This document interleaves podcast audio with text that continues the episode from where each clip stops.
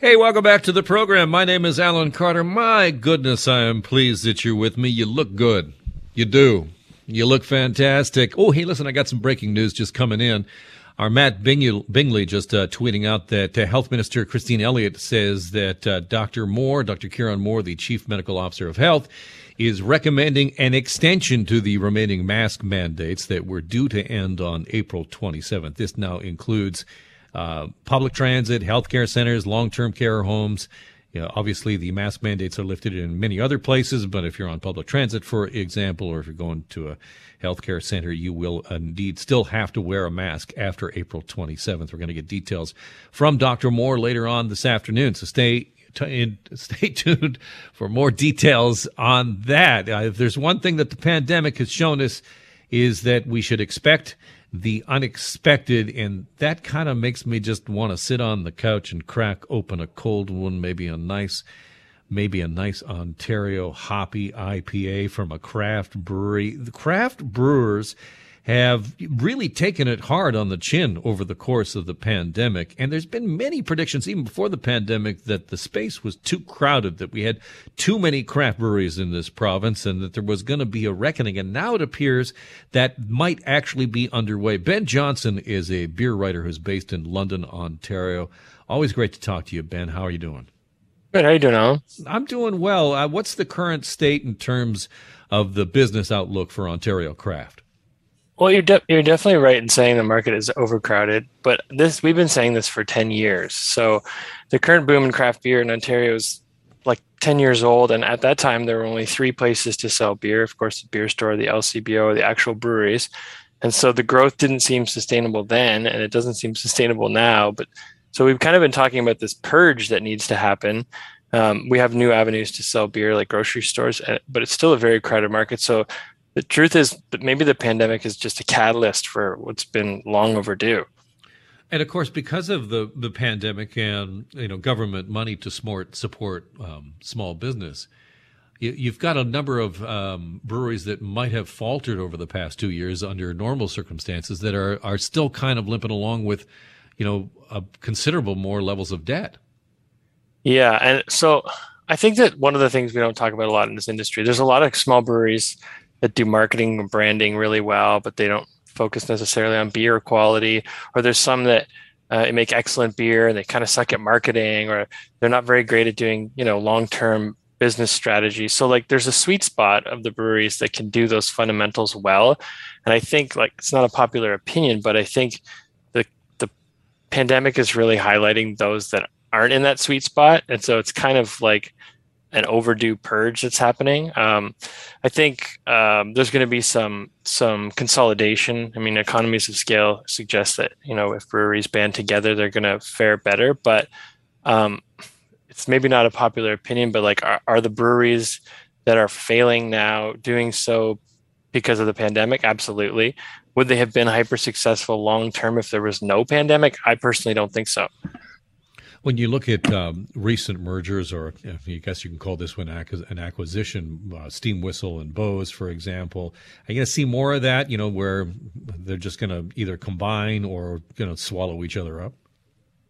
I think so, but again, I think it will be breweries that are faltering and, and looking for that. I, I I don't want to count craft beer out. I mean, if you again, not a popular opinion, but the the pandemic has forced craft breweries to adapt or die, and it's arguably never been a better time to be a craft beer consumer.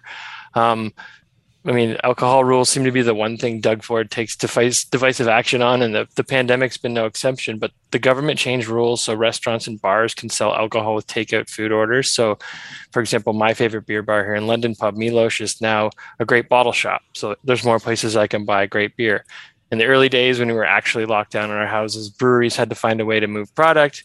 And so craft beer universally became like e-commerce savvy. So before this, you know, breweries, I would say 75% of their, their websites were garbage. And now they all look like Shopify and I can click and buy and have beer delivered to my house. So I, I, I always say that it's like it's like life in Jurassic Park. Beer finds a way to crash through barriers. So we should have counted out craft breweries a long time ago, but they always seem to find a way. So I, I, think we'll see consolidation. I think they'll find new ways to sell their product. Hopefully, new avenues open up for them to sell beer. But I never say never because this this you know purge that we've been talking about is 12 years in the making. So I, I, who knows? Yeah, I mean, I you know, I covered Queens Park when the, the, Liberals expanded point of sale, and there was this real explosion in craft beer. And like you say, there at that time, you know, everybody was saying there's just just no way that we can support it. it seemed like everybody had a brother-in-law who was starting a, a craft brewery, and and, mm-hmm. and and now the reality has set in. But like you say, I mean, the stats show that even more breweries are still opening up, even in the face of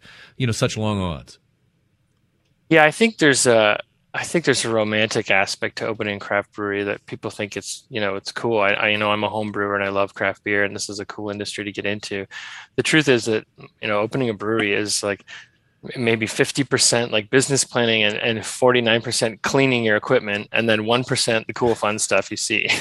so people people that get into it are really in for a wake up call. So yes, you have to have the passion, but you have to have some business savvy. And so those guys whose you know their brother-in-laws got into the business it, it's getting tougher and tougher to find shelf space and and the pandemic has really exposed those who don't have like a, a plan and don't have ability to pivot. So again it, it's it might be a good thing for the industry to sort of see some of those less savvy brother-in-laws die off.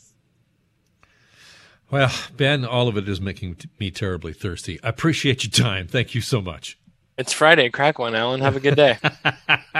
Don't ask me twice. Thanks, Ben. Uh, ben Johnson's a beer writer based in uh, London, Ontario. Do you have a favorite craft beer in Ontario?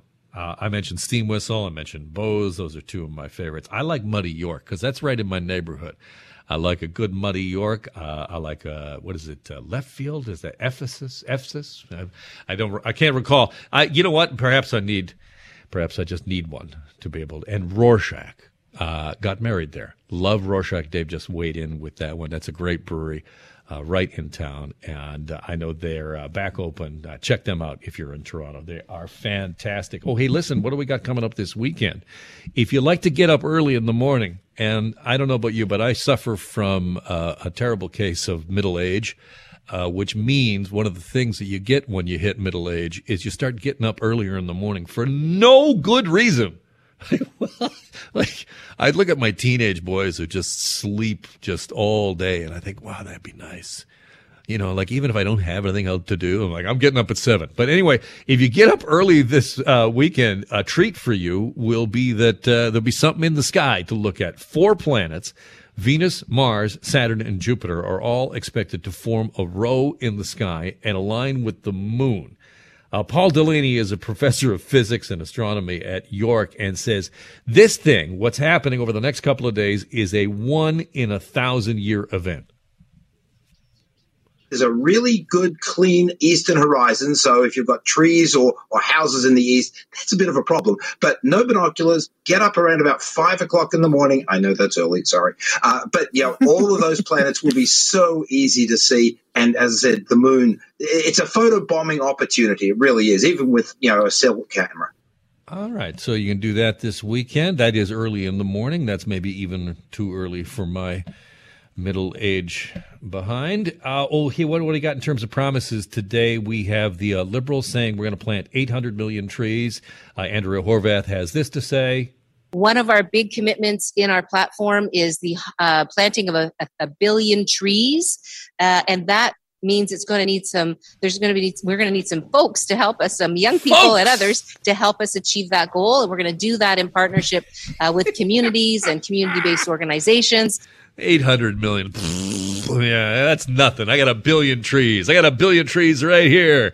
I just need a couple of, I just need to hire some kids to plant these trees. Hey, hey, you, mister, what are you up to? Need a job planting trees? You can bring your dog. Oh, I bring it all the way back around.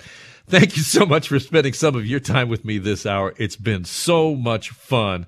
Have a great weekend. Talk Monday.